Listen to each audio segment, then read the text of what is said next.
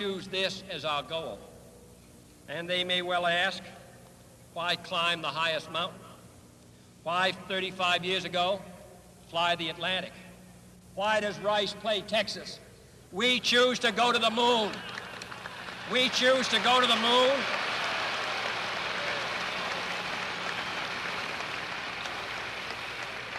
We choose to go to the moon in this decade and do the other things, not because they are easy, but because they are hard. Because that goal will serve to organize and measure the best we copy you on the of our ground. energies You got a bunch of guys about to turn blue. We're breathing again. Thanks a lot. we're willing to accept.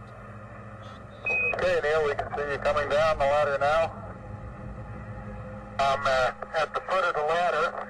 The 11 foot beds are only uh, uh, depressed in the surface about uh, one or two inches.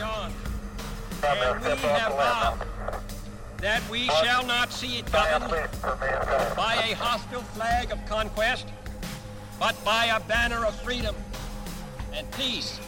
We have vowed that we shall not see space filled with weapons of mass destruction, but with instruments of knowledge and understanding.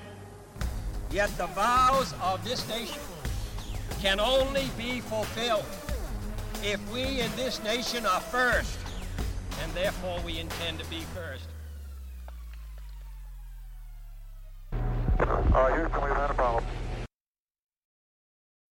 Yeah, united through our hatred for extraterrestrials. It worked for the Muslims after 9 11. Oh boy. Uh. Not if you were a Muslim. Well, it worked for everybody else. Yeah. That, that, that, Oh, that, that's okay, the takeaway. what I mean, if it worked for everybody else against the Muslims, then we can include the Muslims in this, and then all of us can hate the aliens. Oh wait, hold on. I was looking at the wrong notes. This is about the other. Space race. Oh, yeah. We must be talking about Oh, the yeah. Russians versus American space race. Okay. Wrong race. Yeah, yeah. Here we are thinking that it's another uh, thing it about was- racism. Yeah. Well, you know, we have so many. we- We're working on so many episodes at one time. You know. Well, I mean, when you talk about anything with a race together. and humans are involved, I mean, you know, it's natural to jump to a conclusion.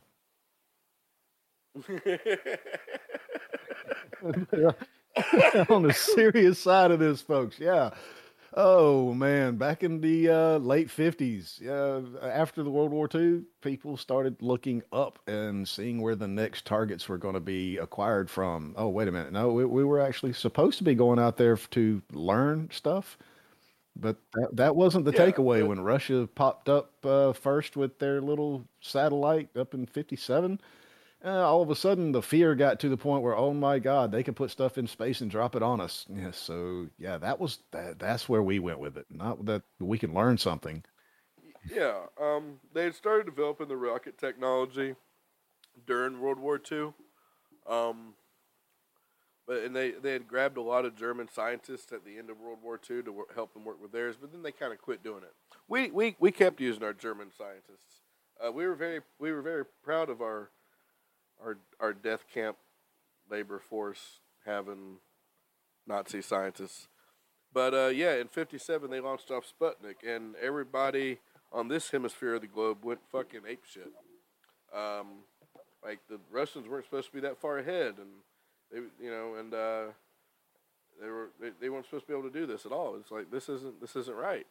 Uh, they were freaking out. Then the Russians shot a dog out into space, and you know, well, honestly, to me, that's that's the true victim and hero of this story. you know, like when I think of the space race, I, I, I also I like to remember Laika. You know, Yeah.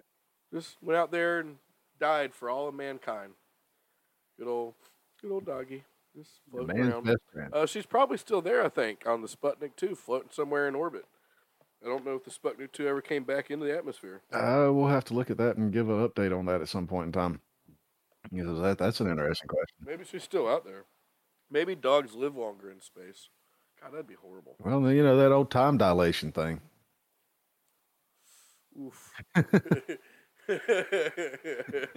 not only are you not experiencing as much gravity but you're going faster so yeah you get two sides of that yeah, there's an argument to be made here. Um, So they, I, I could go into the whole list of everything Russia did first, and uh, in the first take of this episode, I actually did. Um, but I mean, I'll put these notes up on, on the on the page. It uh, they pretty much did everything going to space and the moon ahead of us, except for actually touching it. But yeah, um, it surprised the Amer- launch of Sputnik one surprised the American public, shattered the perception created by American propaganda of the United States, and the Soviet was no longer able to be seen as this backwater country. Um, like the CIA and Eisenhower knew about the uh, the progress being made by the Soviets on Sputnik from like uh, spy planes, and uh, they started to work on the Explorer one. But hell, before that was even done, the Soviet Union sent you know Laika out into space while they were still working on Explorer one. So we still got our thumbs halfway out of our ass, and they're over there. They're already getting rid of Yeah, dogs. At this time, Um, our what little bit of a space program we had going on was run by a bunch of civilian contracts. Uh, it was it wasn't a national thing at this time, and well, this scare brought us to actually create Project Mercury, bring in the um, nationalization of our space program, creating NASA. Um, you know, and that led to us popping up our little satellite, Explorer One, in '58. Again, behind the Russians. Russian responded by throwing out a their a first human into orbit, um, and Yeah, what was it, Yuri? Uh, Yuri oh, Gagarin, Yuri Gagarin, however you say those Russian names. Again, we're stupid American Yanks. We Uh, don't know how to pronounce other words. Yeah, so sorry for uh, anybody in that particular family for us butchering and not knowing how to say those names. They didn't teach us about him in school on this side of the hemisphere, by the way, guys. You- you- I think I think we, they, They might have nipped him out by the time you came through, but yeah, the, he was mentioned in our books. Yeah. Yeah, that's all we got was a brief Yeah. mention. He, I don't think his name was even known to me until uh, this research, and now it's ag- apparently unknown again. Yuri Grigori does sound right, or G- Gagarin. G A G A R. I N. Gagarin. How I, like I said, it's Russian. I've got no idea exactly how to pronounce the consonants in that particular language because I know it's different. But that's as close as we're going to get. Um, but yeah, then we followed up with old Alan Shepard, but we couldn't even get him into a actual orbit. You know, we put him into a suborbital flight. Now, this whole Project Mercury thing and was just supposed to be getting you know manned space flights. Yeah, well, we, we were taking baby steps while the Russians were taking giant leaps. Um, then uh, they sent another one. Uh, Russia followed up with oh boy, this one this one is really German Titov Titov Titov T I T O V. Again, Uh, not going to work here. yeah. Um, he he went into a three day, a day long orbital flight, and then we finally, um, six months later, sent John Glenn in with three orbits around the the Earth. Um, so both nations at this time, about 1963 ish, at the end of uh, the Project Mercury thing, um, both nations had sent six people into space, but the Soviets had more time in space and pretty much did everything first. Yeah, yeah. And then we also Definitely, had Project Gemini going on about the same time that the Mercury program ended, and we've had 16 astronauts in this, uh, all of them flying in low Earth orbit, testing out different systems that were going to be used in a later program called Apollo, and that's the one probably everyone knows from the American side was this Apollo missions. Yeah, they, they, they did the most, really. Yeah, th- th- this is where all the They did- history was made. Well, at least the history they tell you about. Um, the Apollo missions, uh, there were supposed to be well twenty of them at at first you know, initialization here. Um, you know, that didn't quite work out. Um, apparently, yeah, after a couple of you know near misses and uh, one big bad uh, failure and some loss of life, and then a scare of some loss of life. you know, interest started to wane after we finally made the moon. So we wound up with, uh, I think, actually just 14 of them actually going up. Uh, yeah, I think it was something like that because there was a couple that never really made it anywhere. Um, but they, yeah, 17, no, 18, 19, and 20 were the ones that are uh, supposedly never happened. You know, they, they weren't, you know, um, the rest of them, I don't know what, what yeah, there should have been. Well, two of them got scrubbed. Oh, we never, we, okay, we started off That's right. with uh, Apollo 1. Now, these guys were supposed to be our first, you know, test flight of human space flight with the new technology that's going to send us to the moon. Um, unfortunately, during testing, a fire broke out, and we realized that we had all kinds of problems in the design. Um, our people inside couldn't get out uh, because the pre- the uh, the the hatch was sealed from the inside. It opened to the inside, so the pressurized cockpit, especially when it expanded during the heat of the fire, made it to where it was impossible to actually open the door. And it was designed to where it took 90 seconds in the best of scenarios to open up. And nobody ever actually opened it up in that time, even in ideal circumstances. Uh, well, unfortunately, during the testing before the flight took off, was supposed to take off, um, the fire broke out in the capsule, and unfortunately, all three lost their lives. Uh, there was no way to get to them to get them out, and uh, the the atmosphere at the time inside the capsule, we were using uh, pure oxygen, and inside of a pure oxygen environment, things burn that normally wouldn't, and they burn with uh, exceptional heat. Um, if you've ever been at a campfire and you blow on the, the coal and you get that flame you know, out of a coal, you know, Yeah, the, the extra oxygen. magnify that by a few million, and th- that's kind of the situation we we had found in that. Um, but that kind of uh, shook us up, and this is when they actually took the Apollo program and took the name of the program and applied to the missions, uh, out of honor for these uh, gentlemen that lost their lives in the first one. Um, and also they skipped number two and number three and started with Apollo 4. Uh, four, five, and six were unmanned missions going up into the atmosphere just to test, you know, different, you know, aspects of, you know, the, the command module and the service module to make sure everything worked out like it's supposed to before we were going to put another person in one. Um, Yeah. so was it? There was uh um da, da, da, da. I've lost my space over here. Oh my god, I'm on the wrong page. That's why I couldn't find it. Yeah, it helps if you're actually looking at the right information, Mike. You'll never find the right people there. Maybe you need a German scientist. Uh, well, I, I, what, I- what, what I need is my daggone paper.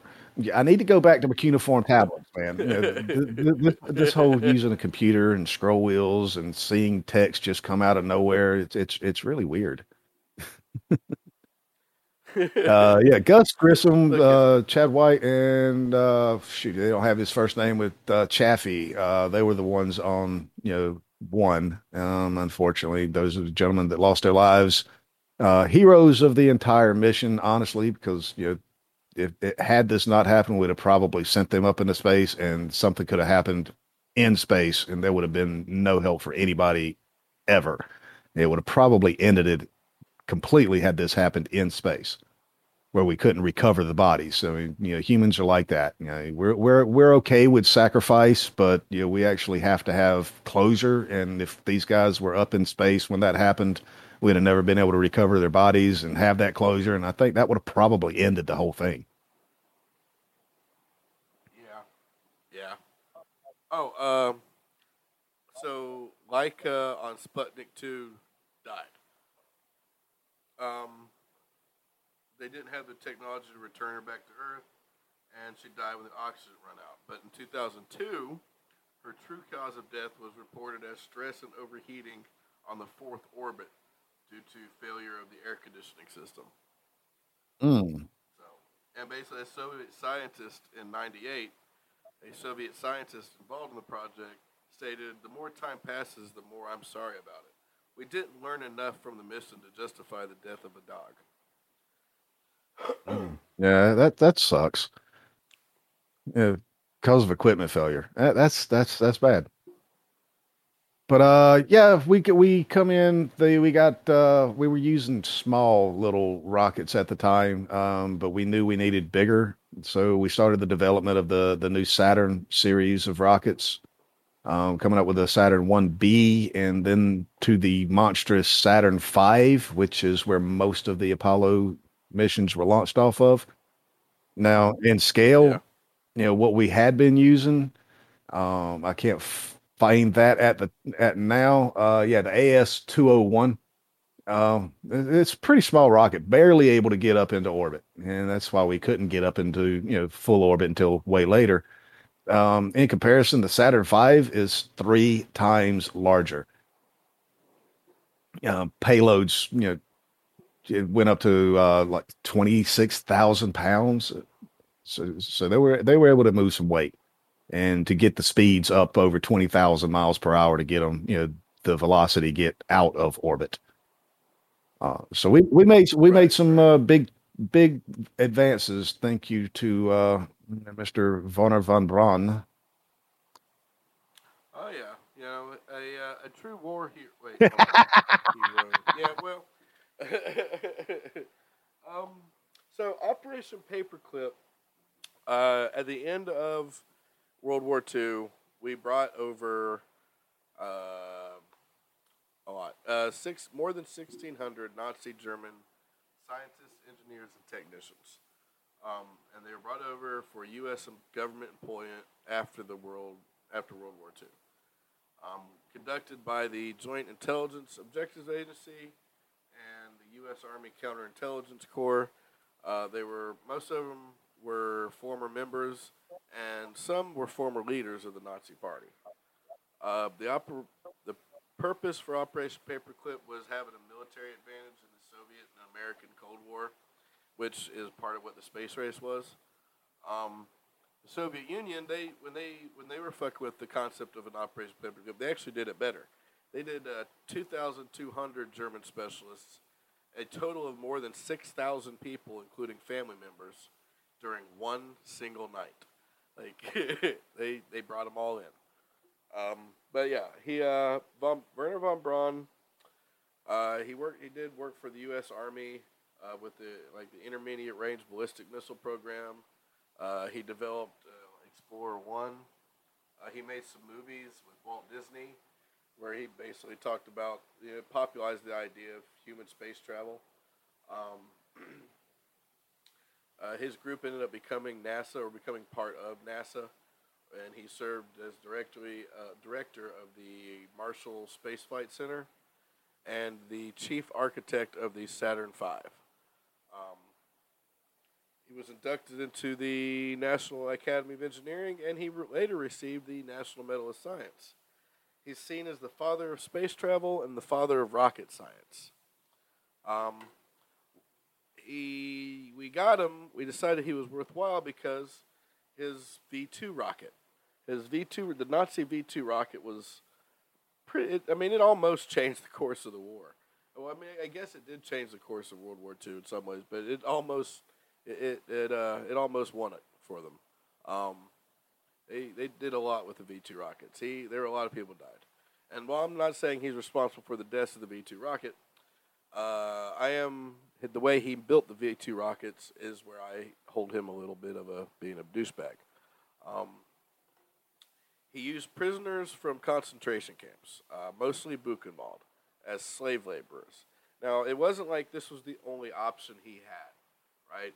There were soldiers and everything who he was an SS officer, so he could have ordered soldiers to help. They would have probably been better. They probably would have rather been building these fucking rockets than getting, you know, shot on the front line any fucking way, Right. right?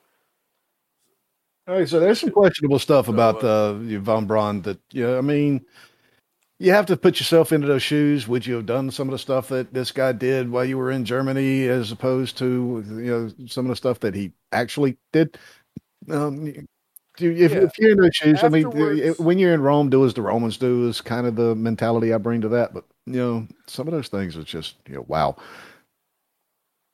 Yeah, he. Uh, there's reports of of him ordering prisoners to be flogged, ordering others to be hanged up by chains.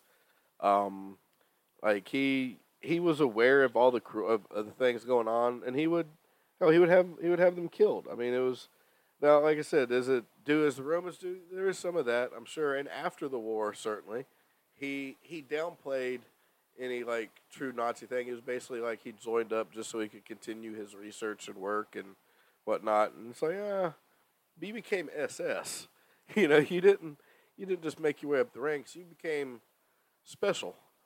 Uh, you, you don't really get that by being a good guy. That's uh, the the the contrary to some popular beliefs by certain groups in, in, in the country. The death's head is not a sign of being a good person. They put that SS death head on you for basically being a piece of shit. Uh, it was a piece of shit award. Yeah. Um, but like, he got us to the moon. Um, there is absolutely no doubt. Uh, Apollo program director Sam Phillips was once quoted as saying he did not think the United States would have reached the moon as quickly as it did without his help. Yeah. Later, after discussing with colleagues, he amended this to say that he did not believe the United States would have reached the moon at all had it not been for von. Yeah, now von Braun was the guy you know that before the whole war jumped out, he was into rocketry and was you know trying to get this you know new Reich that was coming up to focus more on you know let's actually build the Reich instead of you know trying to form the Reich. Uh, he had ideas of you know going into space, making space stations, and all this other crap. But you know, the Nazis came into power, and he saw an avenue to you know pursue his you know, studies and his research. And uh, you know, I think that's the direction he went. And you know, unfortunately, it got used more for war than for space exploration. But the advancements were made. Um, take that as the grain of salt you know some good did come out of it. We now have the ability to leave Earth if necessary, um, and hopefully we'll actually use it for further exploration in the future. But yeah, that remains to be seen. Because uh, at the point we've been to the moon uh, like seven times, and we haven't been back since. We haven't sent another person out of Earth orbit since. So we're kind of stuck in a stale, a, a stale spot here. We, we I think we need to jump it back up and actually make more good come out of the evil that we used to to get here. Well, there's there's people who believe, and I can't fault them for their beliefs, nor can I completely discredit it. There's people who believe that they just stopped telling us about it. You know, um, they, they they've been keep they've kept going to space this whole time. They just haven't been telling us. it's it. possible. Yeah, the government does like to keep secrets. It's possible. It's possible. And uh, there's another cool little thing. Um, in '63, Kennedy uh, shocked everybody. He suggested that the uh, we should actually join up with the Soviets for the cold to to get to to the moon. He said, "quote In a field where the United States and the Soviet Union have a special capacity, there is room for new cooperation, for further joint efforts." in the regulation and exploration of space. I include among these possibilities a joint expedition to the moon. So the Russians actually considered this proposal, and then a bullet went through Kennedy's brain. Like it followed this idea right out. And the Soviets, right, well, they killed the guy that was in on it because all talks, as soon as Kennedy was assassinated, all talks of any cooperation with the Russians. Yeah, that was that was the end of that. Yep. Oh, you were talking about what now? And the, see, we, we're going to have to do an episode on Kennedy too, because he was also mentioning around this same time about uh, becoming more like peaceful with Cuba. You know, becoming uh, kind of standing like standing down. Like, hold on a second. Maybe we're going about you know, look what happened to the Bay of Pigs. Maybe we're going about this shit wrong. Um, maybe we should cooperate with these people. Maybe we see what we can learn from them. Right next thing you know, he's fucking dead and the person that like the, the, the opposite of John F. Kennedy. Yeah, it sounds like a good what if so, story coming up out of that. You know, what if he had you know so, you know not been shot and we did you know cooperate with Russia? Exactly what kind of world would we live we live in today? Stephen King wrote a book about it.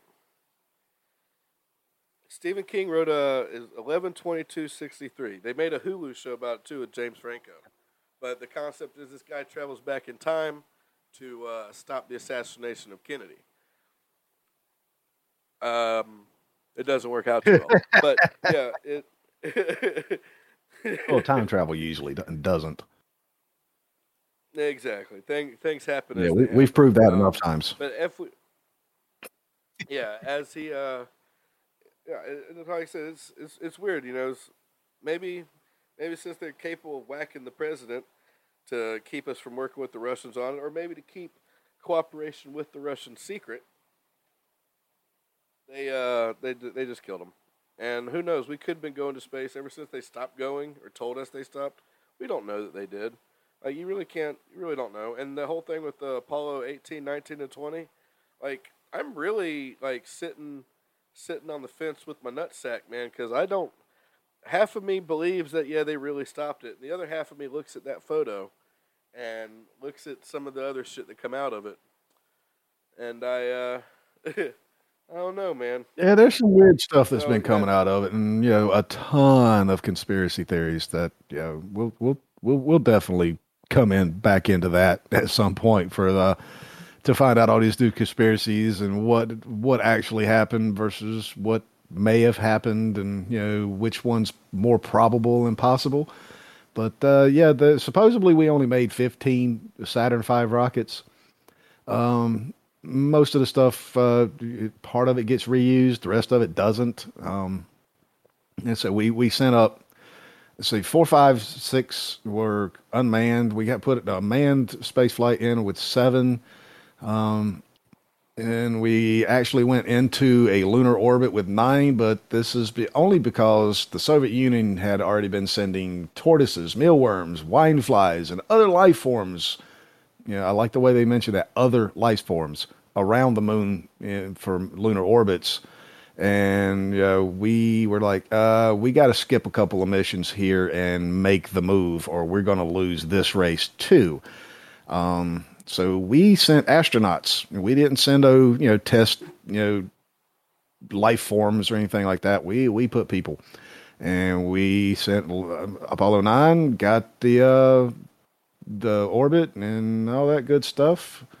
Uh, actually, it was Apollo 7 that did uh, lunar orbits. Um, Apollo 8 had some kind of a system failure and had to stay in um, in orbit doing some more testing for the lunar module. Yeah, but they got some good. They got some fucking good pictures of, uh, the Oh yeah, on one of the the famous photos was as they were coming around the was the the Earthrise, which is a misnomer because you know you're orbiting around the Earth, so the Earth doesn't actually rise. But yeah, it, it, it Nothing's actually rising. yeah. So I mean, it, it, it's it's you know, it's still it's an iconic photo there, actually seeing the Earth from you know two hundred forty thousand miles away.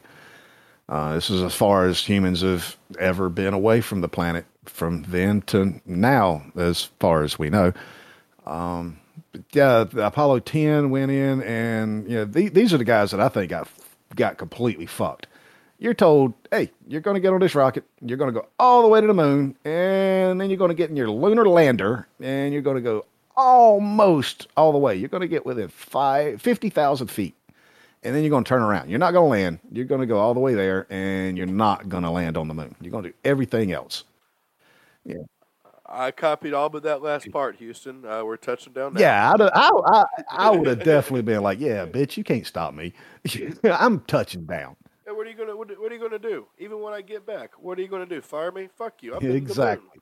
You know, I'm the first person on the You're not telling me to turn around and go back. Um, but yeah, for some reason he followed orders supposedly, as far as we know, and you know just got within 15 kilometers and you know c- turn around, redock successfully. You know, they got everything hooked back up and come back to Earth, and everything was a go for Apollo 11.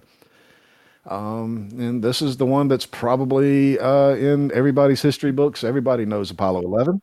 I wonder. I wonder if one of the guys, like that came back from, uh, uh, I think it was ten or whatever.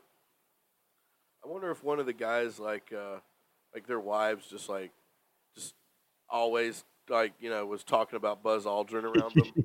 like, God, I bet Buzz Aldrin would get in here and do these dishes. I, I bet. I bet I bet Buzz Aldrin landed on the moon. You can't even land on the clit. You know, like, just like your mission, always a little bit short. yeah. Short, huh? Now, one of the guys on Apollo 10 was a man named John, John Young, and uh, he is fairly important for the finale of this little bit here. He makes an appearance later uh, to pretty much close out the deal. But you know, just remember that name. Um, Apollo 11 was uh, Neil Armstrong, Michael Collins, and of course Buzz Aldrin. Um, they got to go all the way and actually land on the surface of the moon, get out and take a look, walk around. Uh, they spent a total of 21 hours and 36 minutes on the lunar surface, only two and a half hours outside of the spacecraft. Now, they say this is, you know, simply because we didn't know and we were being safe, but um, thinking maybe yeah, they might have discovered some issues of the, the lunar dust causing problems with their spacesuits. Um, how to actually move around was probably you know, an issue. Um, there, there, there may have been other reasons why they didn't spend so much time outside of the spacecraft. Because you know, uh, knowing me, if I would have went all the way to the moon and I had oxygen in a suit, you know, you'd have had a hard time getting me back in. Right. Yeah, I'm there for a whole day, and I'm only spending two hours walking around outside on an alien world. Even though it's you know in view, it's it. This is still a different world, man. So, you know, different complete surface. I'm gonna play. This is this would probably be a good point to talk about some of something that may have happened while they were out there on that moon during those two hours. Um, in the initial time we did this episode, we actually had this transcript in front of us both and we could read it. And uh, we actually did like a little play that you guys maybe I don't know you'll probably never hear. Um, yeah, the the sound quality of that whole episode was just. We might was, be able to. We might be able to clip that out of and, and add it in. Yeah. Um, so basically, what happened is there's this report comes out as supposed to be a transcript between Armstrong and Aldrin, and back at NASA witnessing extraterrestrial spacecraft. Um, they uh, so yeah, Aldrin says those are giant things. No, no, this is not an optical illusion. And NASA's like basically, they're, they're, throughout the conversation, they're like, "What's happening? What's going on? What's wrong?" What you talking about, Neil? And he said, "Yeah, what, what you talk about?" And he says, uh, "Well, they're here under the surface." And NASA's like, "What?" hold on, everything. Uh, I'm getting some interference or something. Uh, uh, uh, and Paul's like, hey, we got some visitors. They're here observing the instruments. NASA's like, hey, you want to say that again? Like, repeat your last information. Apollo 11, I say there were other spaceships. They're lined up in the other side of the crater. So they landed in what's called the Sea of Tranquility, which is like this big giant crater. Um, and on like the other ridge line of it, like all these ships supposedly are starting to land and like check out what they're doing. Um, he goes on, his hands were shaking so bad he can't do anything when he film it. Yeah, you you getting pictures? Then we, uh, I don't have film in hand. You know, they've ruined the film. yeah. Yeah, and there is there is a thing about uh, some of their cameras got ruined. They tried to say it was by like, sunlight or something ruined the film in the cameras, but maybe that wasn't what ruined it. Um, and somebody else come in on the NASA thing like, "Hey, control here. Are you on your way? What is what's the uproar with the UFOs about?" And Apollo 11 says they've landed here. They are here and they're watching us. And they they said, "Well, okay." And I guess trying to hurry up and get them back to the ship, they're like, "The mirrors. Have you set up the mirrors?" And he uh, Apollo 11 says, "Yes, they're in the right place. Whoever made those spaceships can come tomorrow and remove them over and out." So there's there's possibilities that uh, we weren't alone on that moon landing. Yeah, I mean, yeah, we we really don't know, um, and the government hasn't let us know anything else. Are they hiding it? Uh, uh, did it actually happen? Was yeah. the guy freaking out and having you know low oxygen hypoxia related freaking hallucinations? We'll never really know because even if it's true, the government's not going to let us know. Well, now there's there's supposed film uh, camera pictures or whatever from the you know supposed to have not existed Apollo 20 mission of a uh, spaceship or spaceship like thing that is kind of sunk into the side of a crater on the moon. And so, yeah, there's maybes. I, I don't know. You can't really believe anything they tell you when they say no, there isn't. You know, it's the fucked up thing. You know, they they lie about so much stuff you really don't know, and there's so much other bullshit out there that you don't know if the stuff you're hearing them lie about is even you know it, you It don't brings really up know. the question of why would they come? I mean, have they been really been close and paying attention and seen us flying around the moon and wanted to come see what was so interesting about the moon? Um, did they have a hand in getting us there and wanted to make sure we got there safely, or were what the hell was going on? Why would they be there? All kinds of questions come up with that. Like I said, we'll definitely have to get back Yeah. into the conspiracy side on a, a follow up for this. Probably one of our bonus episodes. But um, Yeah. yeah, after the uh, Apollo 11 and you know their their little short hop up there, um, we come back with you know, you know 12, um, and you know of course you know Neil popped out with his little you know one small step for man, one giant leap for mankind. Well, Pete Conrad, It was too perfect of a statement. Pete Conrad come up with one that was a little bit better. I liked it. Whoopee, man, that may have been one small one for Neil, but that's a long one for me. right? Uh, right? That's a better one. And but yeah, Neil sounded scripted. Yeah, yeah, yeah. It's almost like he spent the whole entire time going there, the whole four days, trying to figure out exactly what he was going to say. Yeah, or or sitting in like a uh, movie studio reading. Who knows? Yeah, that could have been it. Uh, but yeah, Conrad's was definitely something that actually felt more, you know, Real. yeah, inspired by the event, more like. Um, and they come out and they spent uh, two EVAs spending over s- almost eight hours, yeah, seven hours and 45 minutes combined. Um, they actually walked over to the old sur- surveyor lander that we had sent up and removed some parts and brought it back to Earth. Um, this was the first time we actually made a targeted landing on the moon because, you know, with um, with Apollo 11, they overshot. Um, they were supposed to land in one spot. The they came in too hot. The computer was trying to land them inside of a crater surrounded by boulders. So Neil had to take the stick and actually you know land a bit farther than they were supposed to. Um, Apollo 12, they actually pretty much bullseyed it. They landed almost exactly where they were supposed to. Um, 13 um, is another one that people probably remember. Um, back in the early days of the Apollo program, they ori- originally thought of the lunar module as a potential lifeboat, uh, just in case some things went wrong. But uh, all the uh, the scientists and the big brains there running all the tests, and it was figured out that you know there's so much that you know, so little probability of something actually going wrong that we're just going to eliminate the possibility of using that as a lifeboat from all of our training, and we just we're just going to nix that. Everything's going to go perfect. Well, 13, it didn't go perfect. Apparently, there's some kind of a thing with the oxygen tanks where you know the the the the liquid oxygen would would would freeze if it was left stationary. So they had a bright idea of putting a fan inside the oxygen tank to as a mixer. Um, well, these things also had heaters to try to maintain a specific temperature in the vacuum of space. Well, at point, some point in time during you know the the system checks and all, one of these heaters was left on, and it pretty much baked the all the the, the electrical lines running into this particular tank. And when they flipped the switch up in space, the the wiring shorted out and blew the oxygen tank as a big old bomb. Oh well, they're on their way to the moon.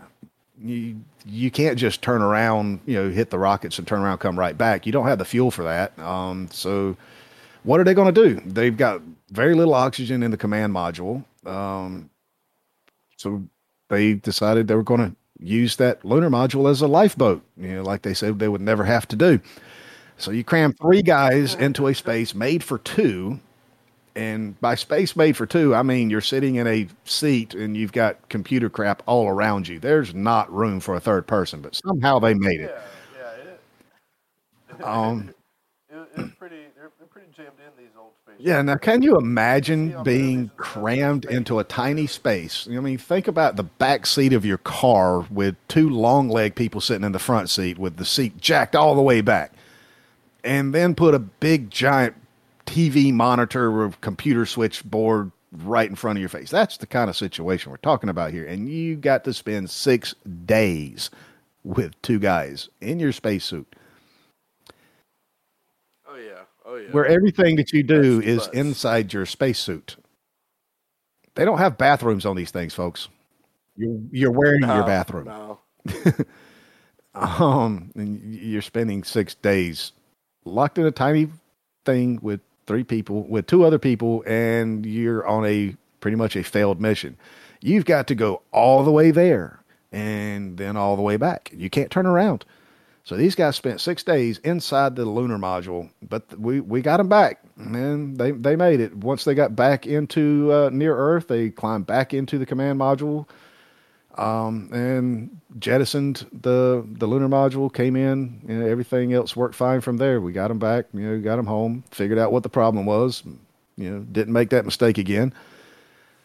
Um, and we have 14, 15, 16 um, no, 14, 15 were, you know, just other missions to the moon. They spent more time outside. Every time we went, we spent more time outside.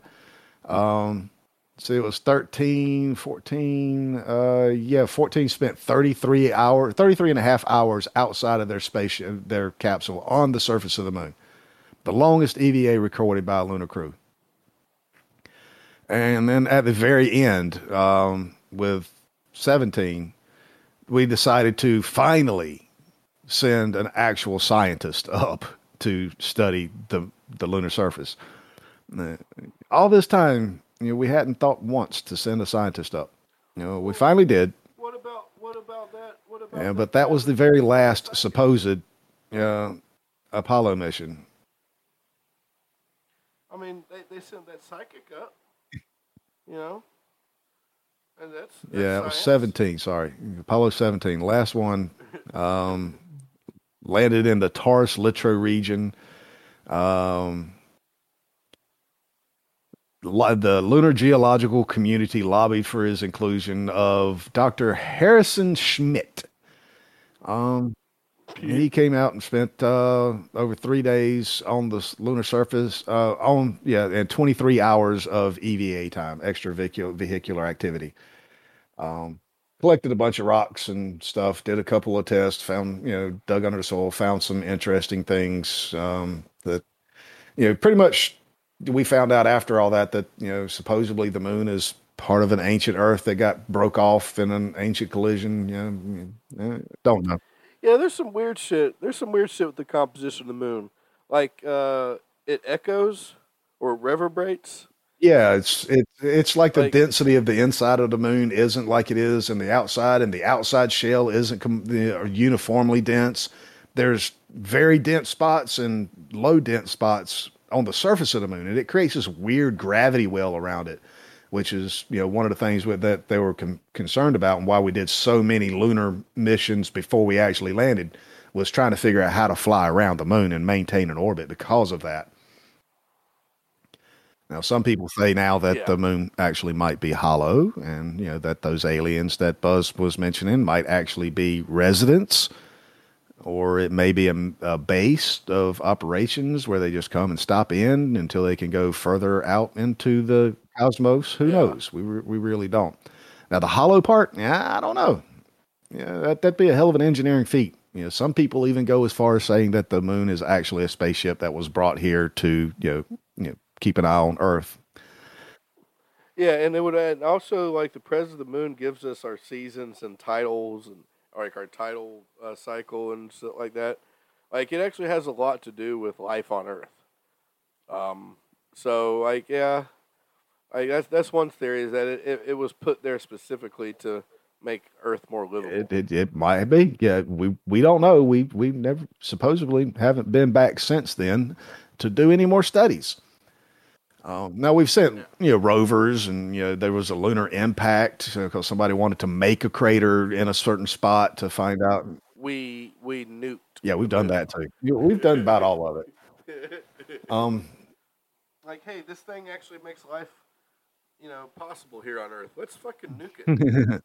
so yeah, there, there- there's a bunch of questionable stuff about the moon. Why haven't we gone back and all that good stuff? But um, yeah, for there's also this big stink about yeah, hey, we never been to the moon. It was all done in the, the in the on Earth in the studios. It was faked, and I'm like, okay, we never yeah, been. so they, they they may have done that for the first one. That's cool and all.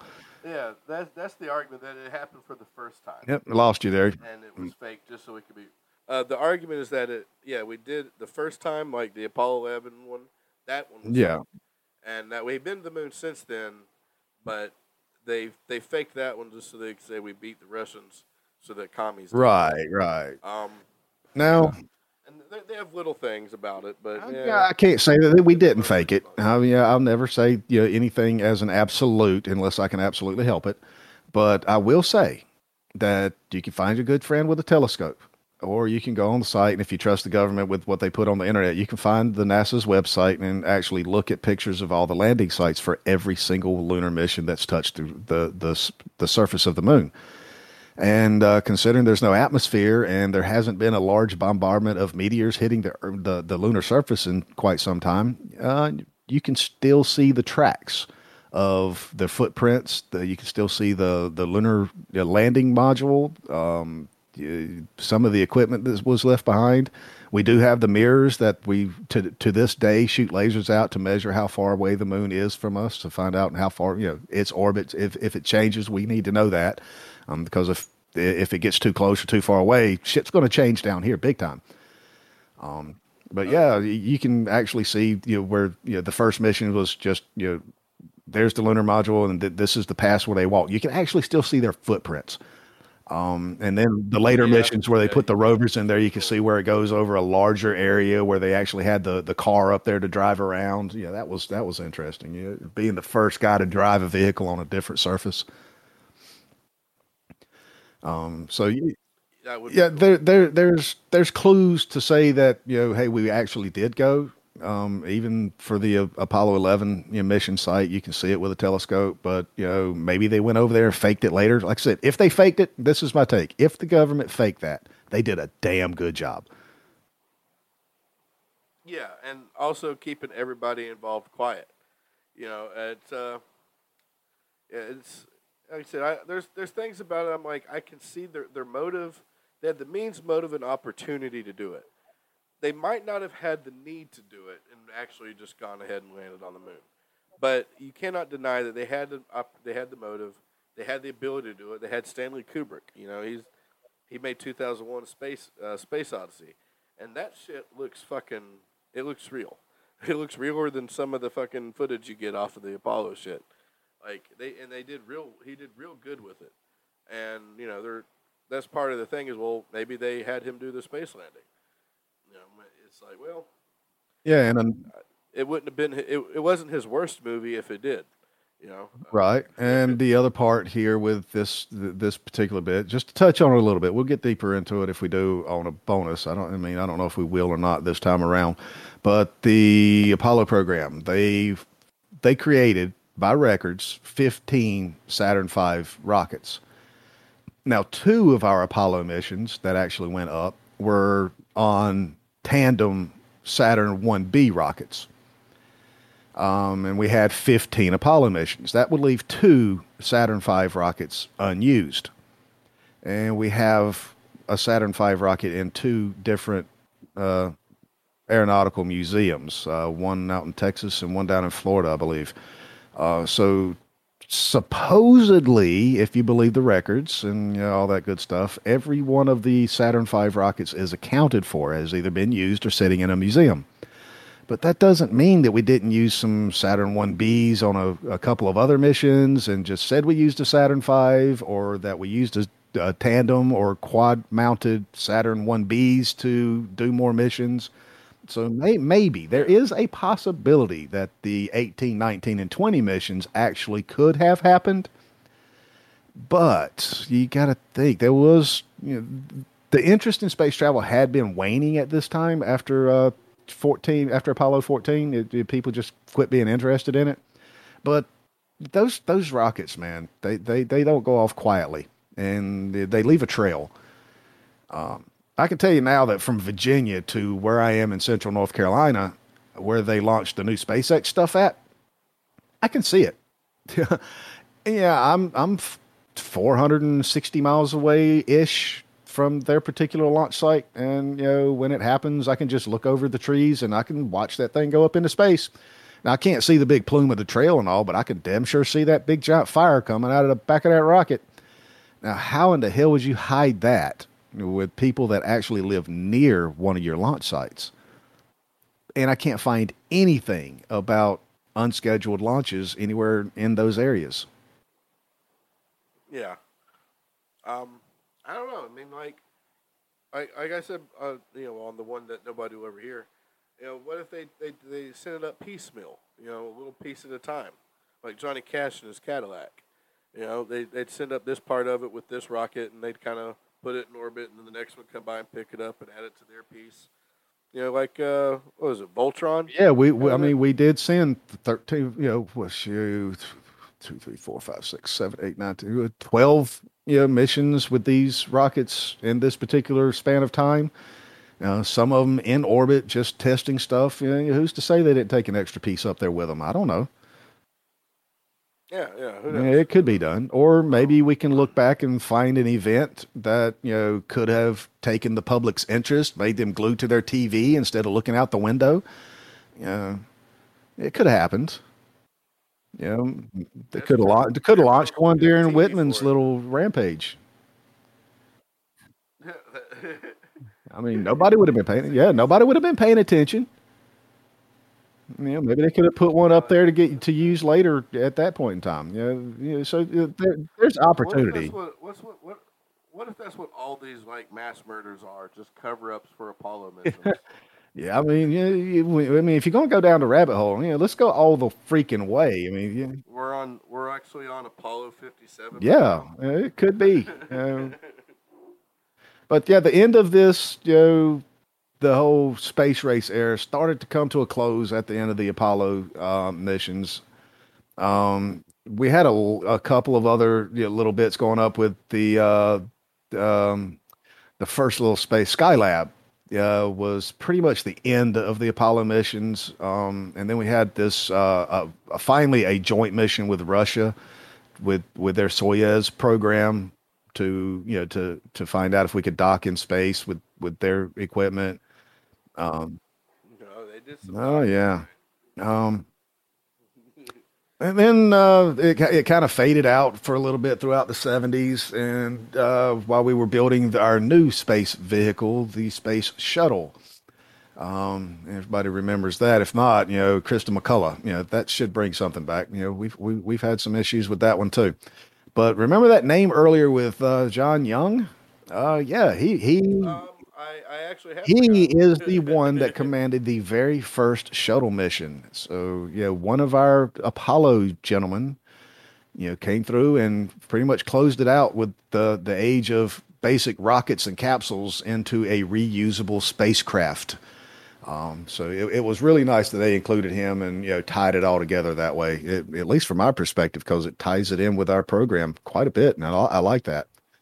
Um, another bit was the beginning of the International Space Station. You could probably say that our little joint effort with the Soyuz, you know, with the Russians on that particular bit, maybe paved the way for that uh, International Space Station. What you think? Um, yeah, it definitely. I think it definitely did. Uh, uh, the International Space Station, like to me, that at least me personally, I mean, it might not have been how it was, but when I read Uh-oh. about it initially I felt like the uh, the International Space Show was kind of like the a symbolic end of the space race, and uh, you know, kind of a, a, working together thing. Yeah, we both finally made it here. You might have beat us to the moon, but we're both here in space now. Let's work together, kind of a deal. And, and yeah, that's that's kind of worked out for quite some time until yeah here this year. Um, and this year is when, uh, oh, yeah. yeah, Russia's like, yeah, we're not supporting the space station anymore. Good luck, folks. All because you know America's like, we don't support you going into Ukraine, and you know, crap on Earth is stopping our stuff in space. We had a nice little window of cooperation and space, you know, science study and all that good stuff, and you know that that's over now. Yeah, well, and the funny thing with that is like, so I was talking about 2001: Space Mhm. Odyssey, right? There was a sequel, uh, 2010, the year we made contact, and in that uh, in that movie, it's a joint. Like everybody's going to get this old ship from the first movie. They're going to find that and look at that monolith over by Jupiter, and it's a joint mission. It's uh, Americans on a Soviet ship going to the American ship that they're that's out by uh, Jupiter. And there's like this whole breakdown of pol- political things when they finally get to the ship, and like Russia and the U.S. start sanctioning each other, and then pretty much like every Russian, like all the Americans had to get off the Russian ship or be arrested, and the Russians had to leave every like had to leave immediately. Like yeah, so they they like parted ways in in space and like the guy in the movie, he uh, it Lance Henriksen played him. He was like, "Hey, look, our uh, our governments are assholes, but we we can still just do this, right?" Yeah, there's another bit about this whole thing um, that I just happened to to correlate. I And we started going up into space in uh, 57, 58. They want nothing up there of ours. Nothing at all. It was a clean and pristine environment. And now here it is, you know, just 70 years later ish. You know, I ain't doing the exact math, you know, because American. Um, but now we've got so much crap around our planet. It's a literal minefield out there. In such a short period of time, we've gone from having absolutely nothing around our planet to where we could go up in space in relative safety to the point where we're now tracking over 30,000 different objects that we can track. Dead satellites, broken pieces of satellites. that might be why we don't get many aliens anymore. That's probably got something to do with it, and you know, it's probably got something to do with why we can't go up into space as much anymore. I mean, you got a literal minefield out there. You, we've got unusable orbit paths because we put so much crap in there. Yeah. China made the first uh, satellite killer, uh, where they could actually use a kinetic device launched from a satellite to take out another satellite. You know, Russia come up with the same boy, thing. were the American government, boy, was the American government upset. Oh my that. God, yes. You know, we just spent all that money putting GPS satellites into orbit, and now you're going to find a way to take them out. Oh my God. Uh, then Russia comes up with one that can carry multiple kinetic devices. And then China beat them again, saying, "All right, we'll make one that has an arm to be able to grab a satellite, and do whatever the fuck we want to with it." Uh, so now it's it. The space race has become a virtual space war. Yeah, yeah. And now we have a space force. Yeah. I'm pretty sure this is not the direction that, you know, Kennedy had in mind when he wanted to cooperate a little bit. Well, I'm pretty sure whatever Kennedy had in his mind pretty much ended up on the back of that Lincoln or in his wife's dress. Um, everything he wanted died with him. Yeah. But yeah, that that that's the path of it, folks. We went from uh, let's you know, get up into space fa- first, and then uh, let's get to the moon first, and now it's uh, let's uh, make sure that nobody else can control space. Yeah, and now it's Rock'em Sock'em robots in orbit. Yeah, man, hell of a path we took there. All this time we're supposed to be focusing on getting to Mars, and we're focusing on destroying everybody else's satellites. How to get nuclear weapons in space so we can drop them on top of uh, whatever nation we want to. Dude, dude, it's not even nuclear weapons. I don't. I'm not sure if they actually did this or they had were like just planning on doing it. But the U.S. government was talking about taking these rockets up with, uh, I think like fucking, I can't remember. It's like I think it was like 16 ton, like tungsten steel rods that they could drop on a target, and it wasn't a ballistic or anything like that. Just the the gravity and the force of that like tungsten steel hitting an impact would have like the effect of a nuclear bomb without like the radiation, the radioactivity, and all the fucking uh, all the aftermath stuff. It would just be the initial blast. The, the impact would be as bad as a fucking. Oh bomb. yeah, you find you get any type of an object that has any mass, and you get it accelerated to the speeds that can get from that type of a free fall from orbit. And yeah, you're you're talking about being able to destroy a city with just you know a few hundred pounds of material. You know, it doesn't even have to be explosive. All it just has to be is a solid mass. Yeah, it's not explosive. It's just yeah, exactly. It's tungsten steel being dropped from orbit, and like it's it's it's a real thing. Like I'm not sure if they've developed it or if they've got it up there already, but they they, they have it. They just I don't know if they've already got it up there. To be sure, they. Oh. I guarantee if that thought You came know? up, then yeah, it, it's up there. There's no way we developed a, a weapon of that type of a capability on paper and not made it reality. It's too cheap, too Uh, effective. No. If anything, if any, if anything, there's something worse up there. you know, like if anything. Yeah, most definitely, man. I mean, it- it's it, it's it, it's really a sad thing. We we went up there with such high hopes and dreams, and it's it's turning into a freaking nightmare. Yep, indeed. But yeah, now we're all you know sending little tiny robots to you know Mars, and we've got two uh, explorers that have left our solar system. So there has been some some uh, some positive things to come from it. We are learning a lot more about our solar system, and now we're starting to learn a little bit about single- interstellar space, and we're learning a lot more about Mars. Yeah, every single thing that every every single time one of those little radio satellites or you know um, little fucking spaceships we got floating around, telemetry devices and shit. Anytime we get any data from them, it it exponentially expands our knowledge of the universe. You know, so I mean, every every little thing we learn, you know, is is massive. That's why I, I have a hard time believing they just walked away from it. You know, like Yeah, no, because it's it's there's too much to learn, and it comes and it, it, it, it's not like like you said every time they receive data, it's some new shit. Yeah, so I guess the space race thing can be, you know, highlighted in that just about everything has the potential for great good or great evil. Because, you know, not only do we have these killer satellites up there and the potential to cause rain down mass destruction from space, which, you know, is going to be very difficult to stop, we also have telescopes. Just get under your desk. We have telescopes out there. You know, you know, right now we've got one that's peering farther back into the space time of the universe than ever before, with much clearer pictures and you know looking into the infrared, which you know supposedly moving away from us is shifted into the infrared, so we're actually able to pick it up and know it's there. You know, like I said, we, we're getting so much knowledge of interstellar space now from you know the Voyager programs.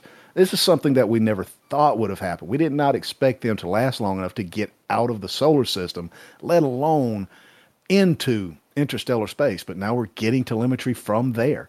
You know, we're, we're learning that Mars probably had a habitable uh, uh, environment at one point in time. And we're finding that it actually does have waters, which, you know, from our perspective, is the potential for life. Uh, it doesn't have a big moon, so who knows what would have happened. finding bacteria. They're finding bacteria and shit in, in comets and asteroids. Yeah, so our knowledge is expanding so much. So a lot of good is coming of it, but it's counterbalanced by the amount of potential evil that can be done by the same tools because we down here can't get along.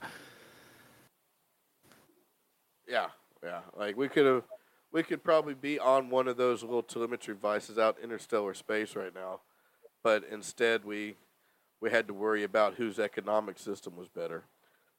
so, you know, there we go. There we have it. Um, yeah, that's the space race, folks. Uh, it's actually the second time we've done this episode, and I can promise you, even though you'll never hear the first one, this one was done completely. We did this one completely different. um, the facts stayed the same, but yeah, we the, the layout was different. I think this one flowed better, and so help me God, if the audio's fucked up on this one, then the feds are intentionally fucking up our space race episode. It's got to be that transcript, man. Oh, a little side trivia thing. Uh, who who knows where the longest golf tee shot was made in human history? If you think any golf course here on Earth, well, you might be uh, mistaken there, folks. Because um, Commander Shepard up, up on uh, Apollo 14 apparently smuggled a golf ball and a uh, homemade style golf club comprised of a Wilson Dynapower six iron head attached to a collapsible tool scooper intended for collecting rock samples. And he teed off on the moon. Now, I don't know how good you guys can uh, tee off here on Earth, but I guarantee you that shot went a way farther on in the moon's gravity. Uh, account state, it, and he needed he needed three swings to hit the first shot. But uh, and his his friend uh, that was up there with him, Fred Heist, famously quipped, "It looked like a slice to me, Al." but yeah, and estimates are, are saying this this this golf shot could have went. Um, let's say, yeah, so this was saying forty yards, but some people are saying this thing could have went miles. um, That's yeah.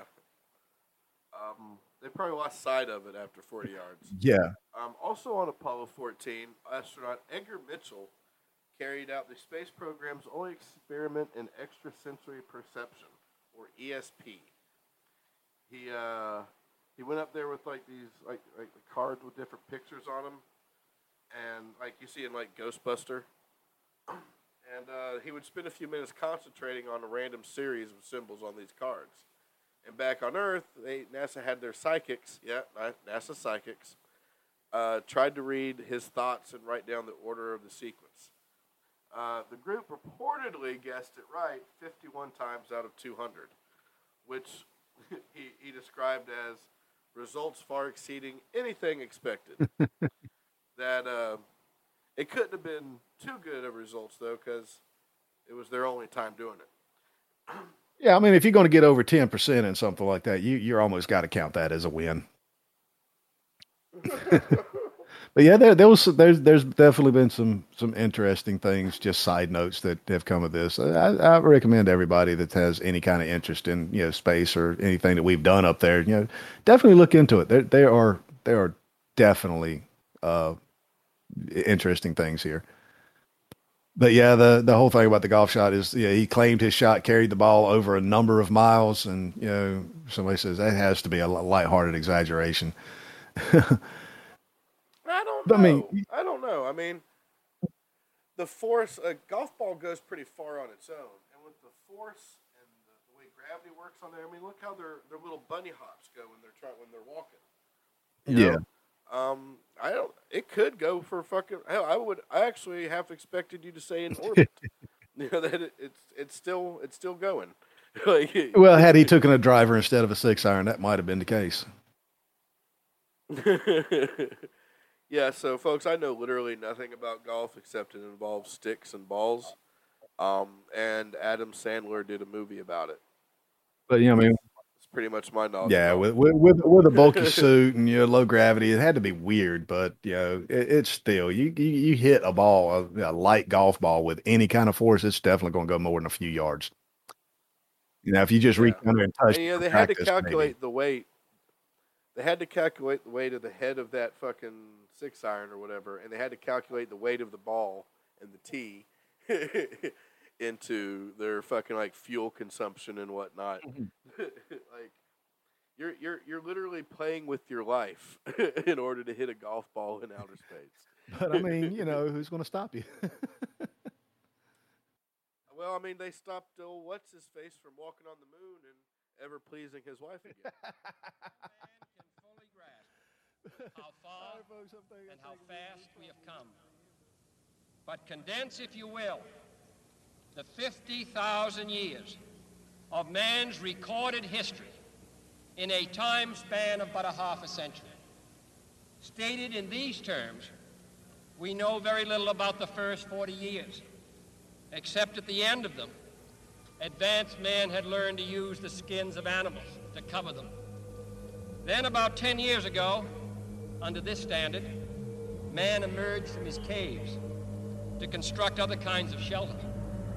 Only five years ago, man learned to write and use a cart with wheels. Christianity began less than two years ago. The printing press came this year. And then less than two months ago, during this whole 50-year span of human history, the steam engine provided a new source of power. Newton explored the meaning of gravity. Last month, electric lights and telephones and automobiles and airplanes became available. Only last week did we develop penicillin and television and nuclear power. And now if America's new spacecraft succeeds in reaching Venus, we will have literally reached the stars before midnight tonight.